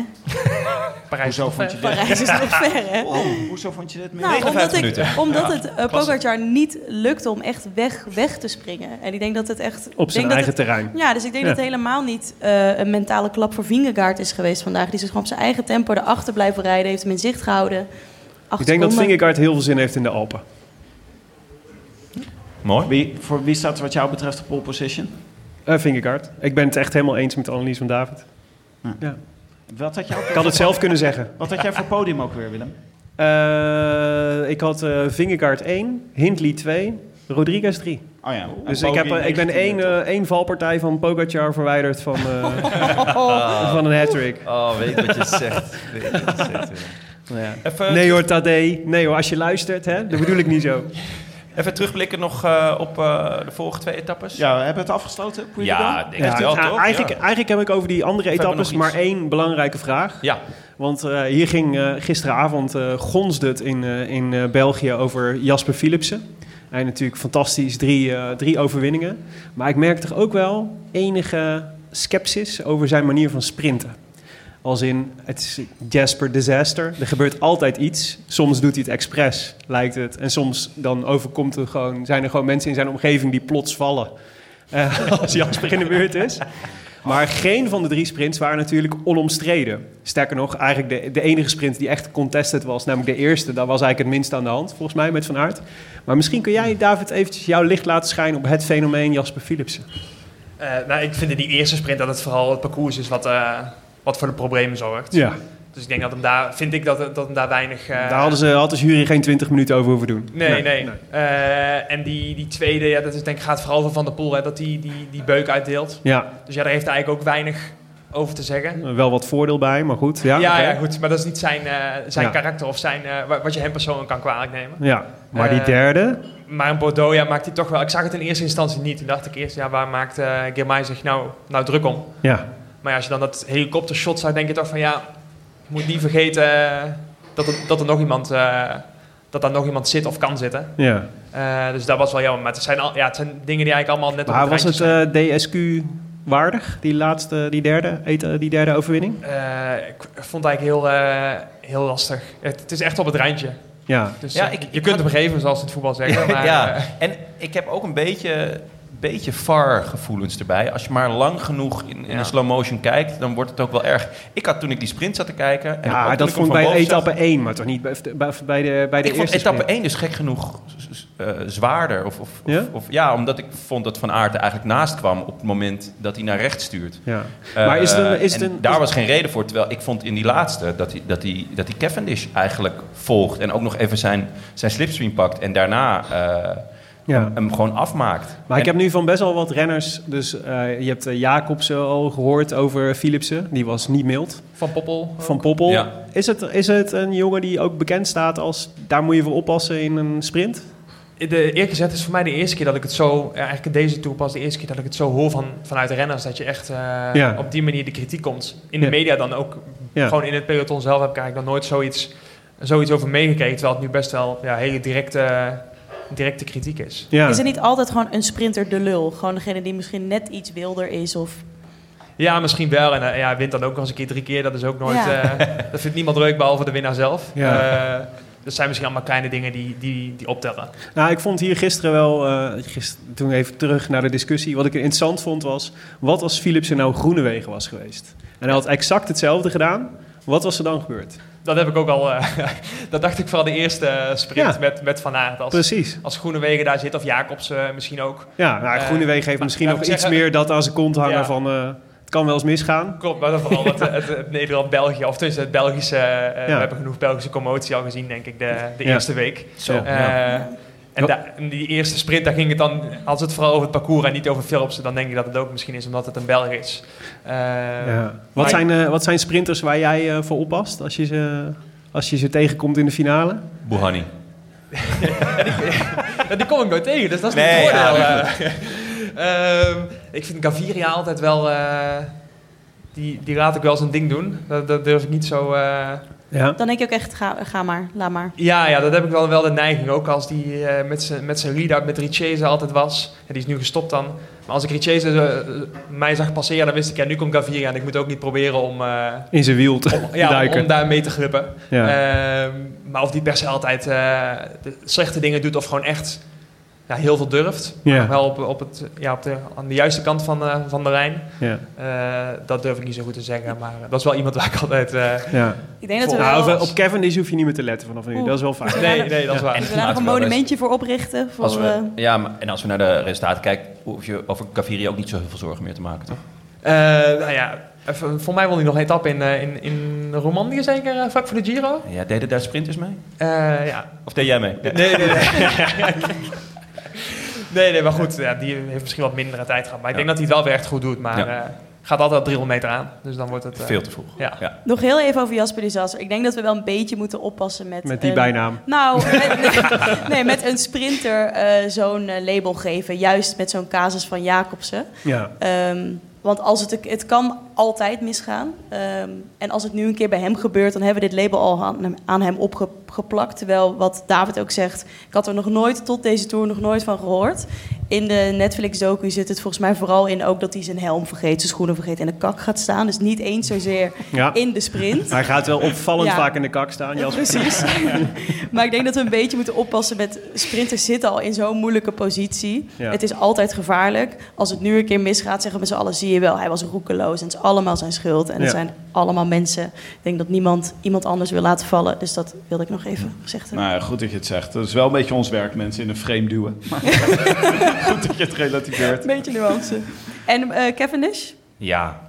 Ja. Moet hij niet nog even in Tim, Ga jij ga dit jij is toch het moment? Ja, dit is dit moment, Tim. Ja, Nee, Cavendish. nee, Wat staat er op nee, jouw blauwe Cavendish. shirt? Ik ga het niet doen. Ik ga het niet doen. Nee, want ik Je gaat het gewoon niet doen. Nee, ik dacht, is het niet leuk juist een jaartje nog eh, bij, eh, bij jullie? Maar ken jij nog één jaartje voor die laatste tour over? Ben, je nog een concurrent, ben jij nog op zoek naar een concurrent? Even nog de beste sprint aller tijden. Zou, wil je die als concurrent? Cavendish, de man die hem, eh, die hem in de belt. heeft gereden. Als Cavendish je belt en die zegt van... ja, ik wil nog één jaartje, ik wil nog die ene tour-overwinning pakken. Kan jij me helpen volgend jaar in de Tour? Eerst sorry zeggen, zegt hij dan.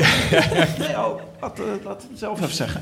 Eh, ik, ik zou het wel mooi vinden als die, als die doorgaat. Maar ik ik kan me voorstellen dat het mentaal heel lastig is als je zo bent ingesteld op dit is mijn laatste jaar. Ik denk dat je ook echt ziet hoe die aan het genieten is dit jaar. Eh, dat hij misschien ook iets minder prikkelbaar is in, ten opzichte van de media, ten opzichte van journalisten. Kan ik me voorstellen dat het mentaal moeilijk is om er nog maar even twaalf maanden aan, eh, aan vast te knopen. Want je doet in principe nu alles met de gedachte, dit is de laatste keer. Je laatste voorbereiding richting de Tour, je laatste keer afzien eh, voor zo'n doel. En om dat nog twaalf maanden te verlengen is wel, wel heel lastig lijkt me. En het mooie, is toch- eh, het is- mooie subtiele manier om te zeggen nee, dank je. En het is toch eerlijk gezegd, ik bedoel, het is toch fantastisch dat hij gelijk staat met Merckx. Het zou toch heel raar zijn als, als Cavendish boven Merckx was gekomen. Maar het is toch een hele grote wielrenner, Kevin is. Ja, ja, dat is waar. Ja, Ja. Ook dat Ja. je ging zeggen Merckx, maar Cavendish, ja. Ook. Ja, nee, maar, ja, over merk hoef je niet te zeggen. Maar Kevin is, ja, je wint 34 keer. Dat is Nee, ja, ja, bizar. super knap. Maar Eddie Merckx was wel nog een iets ander niveau, wat mij betreft. Records zijn er om verbroken te worden. ja. Ja. Oké. daar sluit ik me aan. Oké, moeten nog heel even... Eens. Pedersen, schitterende sprint gisteren. Heel lang. Hij Nou. ging van heel vroeg aan. Vooral waanzinnig dat als je kijkt, precies die lengte van die sprint. Dat, je kunt het vergelijken met, eh, je ziet Philipsen opkomen. Philipsen rijdt denk ik de helft van de afstand van eh, Pedersen ongeveer in de, in, eh, in de wind. Eh, en hij komt er gewoon niet aan. Het is echt, het was, wat een effort was dat. Echt, ik vond het zwaar indrukwekkend. Ik ook, maar ik zat ook te kijken naar Van Aert Ja, en eh, Laporte. En dat ging niet helemaal goed. Als in Laporte Laporte deed heeft het nog niet hè, deze Tour.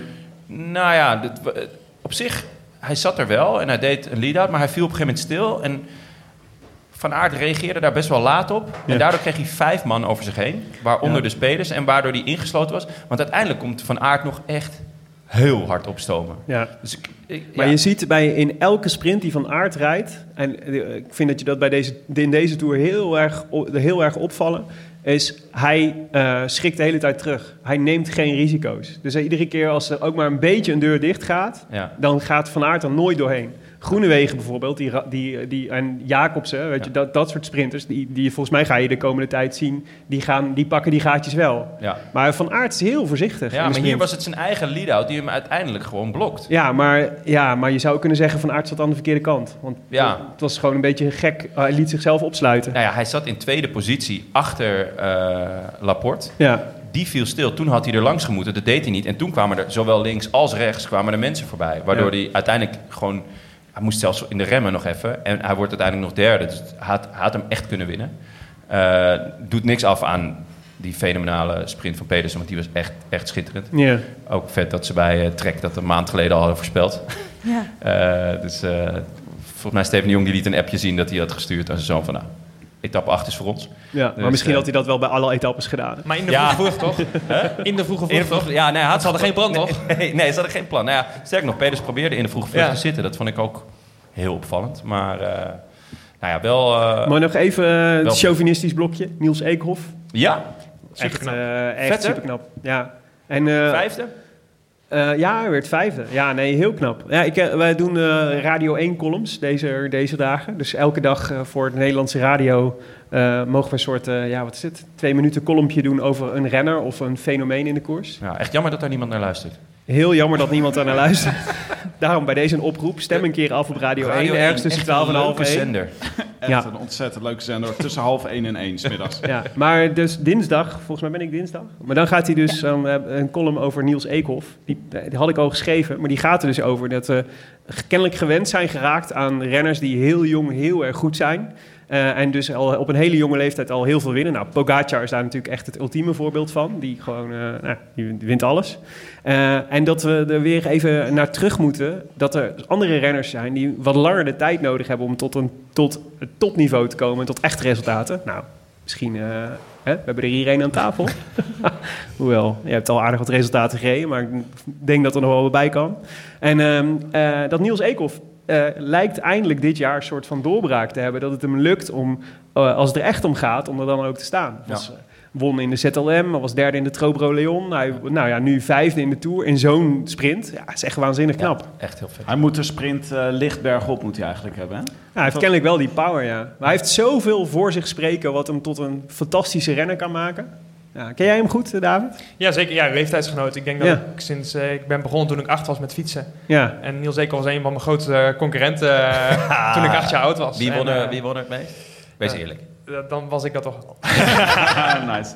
Net een betere eindsprint. Dus, eh, Ja, ja. Nee, maar eh, nee, hij verdient het heel erg. Ik weet dat hij eh, ook wel echt een lastig, lastig jaar achter de rug heeft gehad. Niet per Ja. se op de fiets, maar vooral eh, Ja. eh, privé. Ehm, en dat je dan een vijfde plek in de Tour, in een massasprint, of massasprint, wat je het nog massasprint kan noemen, ja. kan halen. Eh, dat vind ik super mooi voor hem eh, persoonlijk.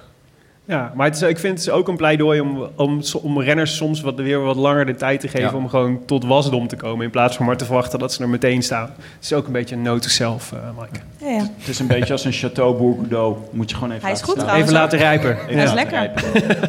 Veel sprints trouwens, hè, deze Tour. Ja. Dan, eh, dan in een zekere voorbeschouwing van een andere podcast was eh, geïnsinueerd. Ja, Jonne, wil je even kwijt? Als je, jij, jij al wist dat het vaker sprinten zou worden dan in die andere niet nader te noemen ja, podcast. Ja, ja, opvallend. opvallend. Echt opvallend. Oké, dan de voorspelbokaal. Nou, die hebben we niet online gezet. Nee. Dus, eh. Maar-! We hebben dus zulke fanatieke luisteraars, die gaan, die gaan dan heel wild stemmen. Echt op alle andere kanalen die we hebben. Ja. Dus ik heb even alles gekeken. En we hebben toch iemand die Woods heeft voorspeld. Nee, echt? Ja. oh, dat Wat een baas. Echt. Ehm, Is het Wood zelf?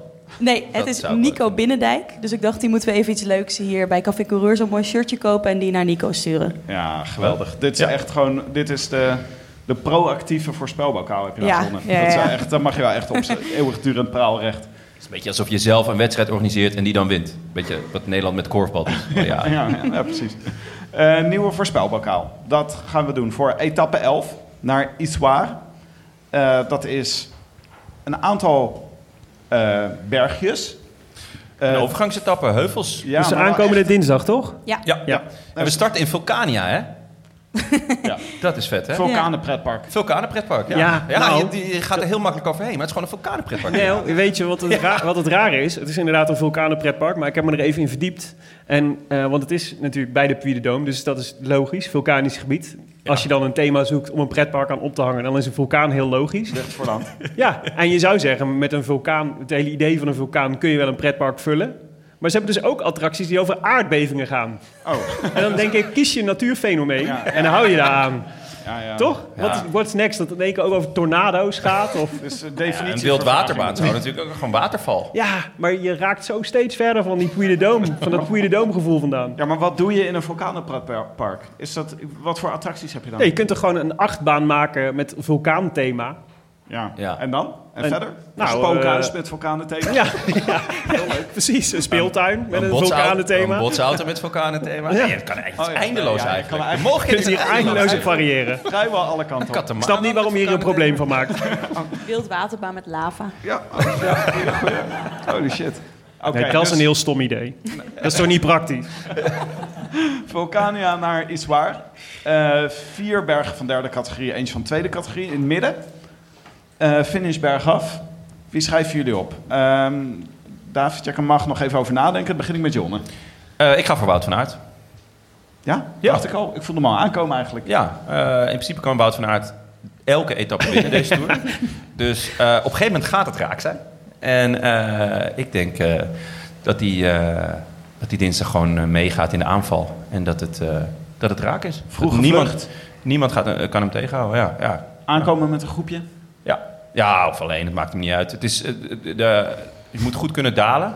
Want er zit eh, in de finale nog een klim van derde categorie. En daarna heb je echt wel nog een lange afdaling. Dus de finish is ook eh, bijna bergaf. Ehm ja, wie kan er beter dalen dan Wout van Aert? Maaike. Mohoric. Inderdaad. Well played. Ja, je had hem eerder opgeschreven. Heel goed voor Moest ik ook Ja. toegeven. Ik had, eh, dit was een van mijn Mollema-dagen eigenlijk. Maar ik ga voor Oh. Mohoric. Ik ga voor Oh. Mohoric. Want vandaag echt goed. Ook aan het klimmen en die afdaling op het einde. Een dropper poosje aan het einde. Heeft hij niet nodig, joh. Nee, zonde. Oh, Oké. Willem? Ehm, nou ja, eh, laat ik dan eh, Niels Eekhoff spelen. Ja, Ja, je gaat gewoon dubbel downen hierop. double down, ja. Niels Eekhoff gaat hier zijn, eh, zijn overwinning pakken. We hadden hem in de voorbeschouwing natuurlijk al een beetje voorspeld. Ik had gehoopt dat het tegen Battistella zou zijn in een eh, mano-a-mano gevecht. Eh, dat zit er niet in, want Battistella doet niet mee. Ik Wat wel de lafste manier is om een duel te ontwijken met Niels Eekhoff. Maar Willem moet wel zeggen dat dit ongeveer het tegenovergestelde is van een sprint licht bergop. Een, Ja? finish, een bergetappe finish Ja, bergaf. maar hij hoeft nu niet te sprinten, want Battistella is er niet. Dus hij komt gewoon solo aan. En Jonne kijkt optimistisch naar de etappes qua sprint. Maar dit is heel... eh, Ja, Ja, dit- nou, ja, ja, het is helemaal niet zo raar. Ik denk, dat, ik denk zelfs dat David Dekker hetzelfde gaat voorspellen. no pressure. Eh, wacht, ik ga nog even voor. Eh, Oh ja. Ik interveneer nog even met Ala Philippe. Leuk. Ik denk dezelfde categorie als Wout van Aert. Die Ja. probeert het heel vaak, deze Tour. Het zou wel een leuk duo zijn als zij weg zijn samen, toch? Nou, we hebben het al één keer gezien, hè? Ja. Toen dacht ik Ja. ook, dit, dit voelt wholesome. Dit klopt.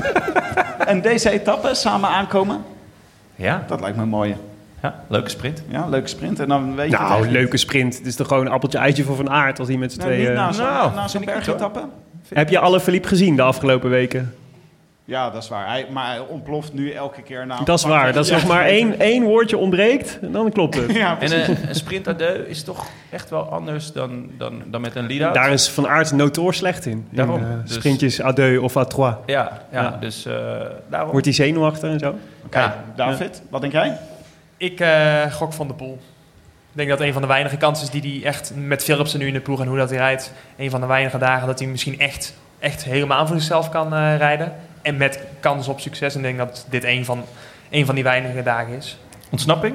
Ja, ja, nee, Ja. ik denk dat het sowieso, eh, sowieso een ontsnapping gaat worden. Dit, dit wordt dus gewoon een eh, ontsnapping van het hele WhatsApp-groepje van het totaalwielrennen Ja. bij elkaar. Misschien moet Pitcock dan ook maar mee. Ja, mag hij er weer... Mag Dat hij de gele trui pakt. Zit er zou weer zijn. In het, in het WhatsApp-groepje? Ja? Ja, hij was de vierde op de klim vandaag. Dus ja, zeker. Hij mag erin. Welkom. Ik voer hem toe. Ja. Akkoord, akkoord, akkoord. Oké, eh, dan hebben we dat gehad. Dan kijken we nog even naar de post. Jonne, Erik, jij, ik Ja, heb hier een berg stof voor je liggen. Ga er maar even doorheen. Ja, het is ongelukkig. Eh, beste lantaarnistas, vannacht heb ik weer genoten van jullie heerlijke podcast. Vooral de terugkeer van het ancien regime en de natuurlijke dynamiek tussen de drie OG's deed mij nog vaker lachen dan normaal. Echter wil ik een verzoek tot rectificatie doen. Jonne is terecht blij met Ben O'Connor als paradijsvogel bij een Franse ploeg en de problemen die dat veroorzaakt. Maar afgelopen podcast verwarde hij Ben met die andere paradijsvogel van AG Desert Citroën, Felix Gal. In het interview met vriend van de show naast ging het over Gal, Gal, Gal. Ja, dat klopt. Of tenminste, we kregen van heel veel mensen dit te Ja, horen. van echt veel. Eh, Ja. Dus eh, ik ga ervan uit eh, dat... eh, ja, Maar we moeten dus concluderen dat zowel O'Connor als Gal allebei rare kwieten zijn. Ja, dat, dus het zijn gewoon een hoop gekkies. En eh, we hebben daar een correspondent, namelijk Oliver Nazen. En Ja. ik zeg gewoon elke dag iemand naartoe sturen van... wat hebben ze nou weer gedaan met z'n tweeën, die gekkies? Ja. Toch? Want vandaag is er blijkbaar ook weer wat gebeurd. Namelijk, Gal heeft niet gewacht op O'Connor. ja, ja. Dan moet, eh moet Naast weer tussen ze in zitten vanavond aan, de eettafel. Heerlijk, hier leven wij voor. Ja. Ik, ik had nog een kleine rectificatie. Eh, we hebben veel plezier gehad eh, om eh, ingenieur Evert van der Pik. Ja, jij ging daar heel lekker op. Shout-out naar ingenieur Evert. Hier, even. ongeveer twee dagen niet kunnen slapen. Maar ehm, eh, onder meer Erik-Jan Kaak wees ons erop dat ingenieur Evert van der Pik een eh, typetje is van ehm, eh, chef van Oekel. Eh, en heeft onder meer een hit met Geen bier, maar karnemelk. Ja, Klein stukje. Gooi er maar Heel klein stukje. heel klein stukje dan. Voordat u een borrel gaat schenken, luistert u even naar mijn welgemeende raad. Wat zou u ervan denken als u voortaan karnemelk drinken gaat? Is dit een moment voor de Polonaise? Ik wil geen bier, maar karnemelk. Karnemelk. Is er hier Mooi. iemand die karnemelk lekker vindt? Ja, Zeker goed voor Echt, hou op. Schij uit hoor. Vind ik zo vies. Ik vind het wel, ik vind het, ik, sna- eh, ik vind het nog steeds leuk. Maar ik vind dat ingenieur Evert van der Pik niet echt bestaat. Kleine teleurstelling. Ja. Ja, we moesten overheen. maar goed, ik Ja, heb er sorry, overheen Tim. gezet. ik ga vanavond nog op LinkedIn kijken of er niet echt een Evert van der Pik is die gestudeerd heeft in Delft. Nou, dat was het voor vandaag, jongens. Eh, bedankt aan onze vrienden van de show. En een warm welkom aan de nieuwe vrienden, verlengers en losse donateurs. Onder wie Tom Haarman, Bjorn, Niels van de Meidenberg, Thomas de Vilder, Daan Dingemans, Leendert, Elte Fleur en Willen van Daarle. Nou, toch nog een leuk op het laatst, eh, Willem. Ja. Wel weinig inspiratie voor de rest. Eh, wil je ons ook steunen of gewoon een bericht sturen? Dat kan.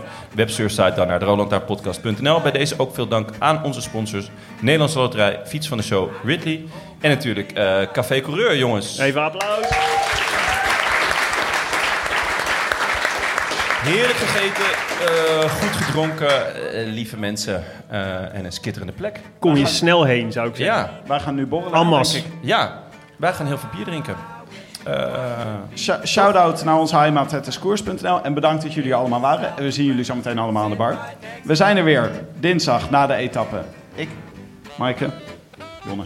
ja, A biento. A biento. A biento. en eh, speciale dank aan David Dekker, jongens. Ja! Woe! Oh, één, eh, eh, één afterthought misschien. David, waar ga je rijden nog dit seizoen? Ja. Het kan niet eindigen bij, de, bij rit 3 van de Giro, hè? Nee, zeker niet. Ronde van Polen is mijn eerste volgende wedstrijd. Wanneer is die? De 29e juli, weekend na de Tour. Doe nou toch voorzichtig, de ronde van Polen. Ja, ja. Mooier dan je denkt, mooier dan je denkt. Ja, maar wel veel huizen, hè? Ja, ja. Ja, ja, ja. Allemaal tegen Dat is mij ook opgevallen. Pas nou toch op. Ja. Rij gewoon in een weiland. Ik ga extra oppassen voor jullie. Ja. Ronde van Polen en geen Vuelta. Eh, nee, nee, ik ga de Benelux Tour rijden die hier eh de wat- laatste etappe nog in de buurt komt. Eh, Oh. Start eh, bij mij in de gemeente, dus eh altijd Leuk. En dan een hele rits eendaagse wedstrijden in België en Frankrijk. Mooi. Ja, Klinkt goed. ja. En eh, morgen op hoogtestage, toch? ja klopt. Ik heb eh, net anderhalf week in een hoogte tent gespendeerd. En eh, morgen echt op hoogte stage. Een hoogtetent Ja. in 30 graden. Wat moet ik me voorstellen met een hoogtetent? Eh, Een tent aan het plafond. Dat zou leuk zijn. Nee, er wordt eigenlijk zuurstofarme lucht in, ingepompt. Om eigenlijk, eh, een tentje op je bed. Is ja, dat. rondom, eh, rondom het matras, eh, rondom het bed. Ja. Dus eh, daar kruip ik eh, s s'avonds in. En Ik wat- kijk even en- naar je vriendin. Die is enthousiast. Kijk even naar je vriendin en naar Woody. Die is heel lief geweest en eh, is vrijwillig eh, op de, op de logeerkamer eh Hey, en, gaan nemen. Om... en, en Woody, heeft hij ook, eh, hoogte, heeft hij ook, in de hoogtetent geslapen. Ja, dus eh, die, rijdt ook eh, die rijdt de honden van Po eh, eind, eh, eind juli. Dus die eh, probeert uh, al, die doet alles op te zijn. Dankjewel David, dankjewel allemaal. We gaan borrelen. I wish I could be in the south of France. In the south of France, sitting right next to you.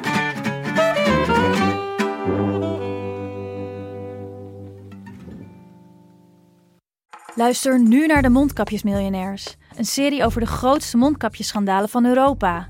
Want wist je dat Siewert helemaal niet uniek is? De Mondkapjesmiljonairs, exclusief op Podimo. Ga naar podimo.nl slash mondkapjes.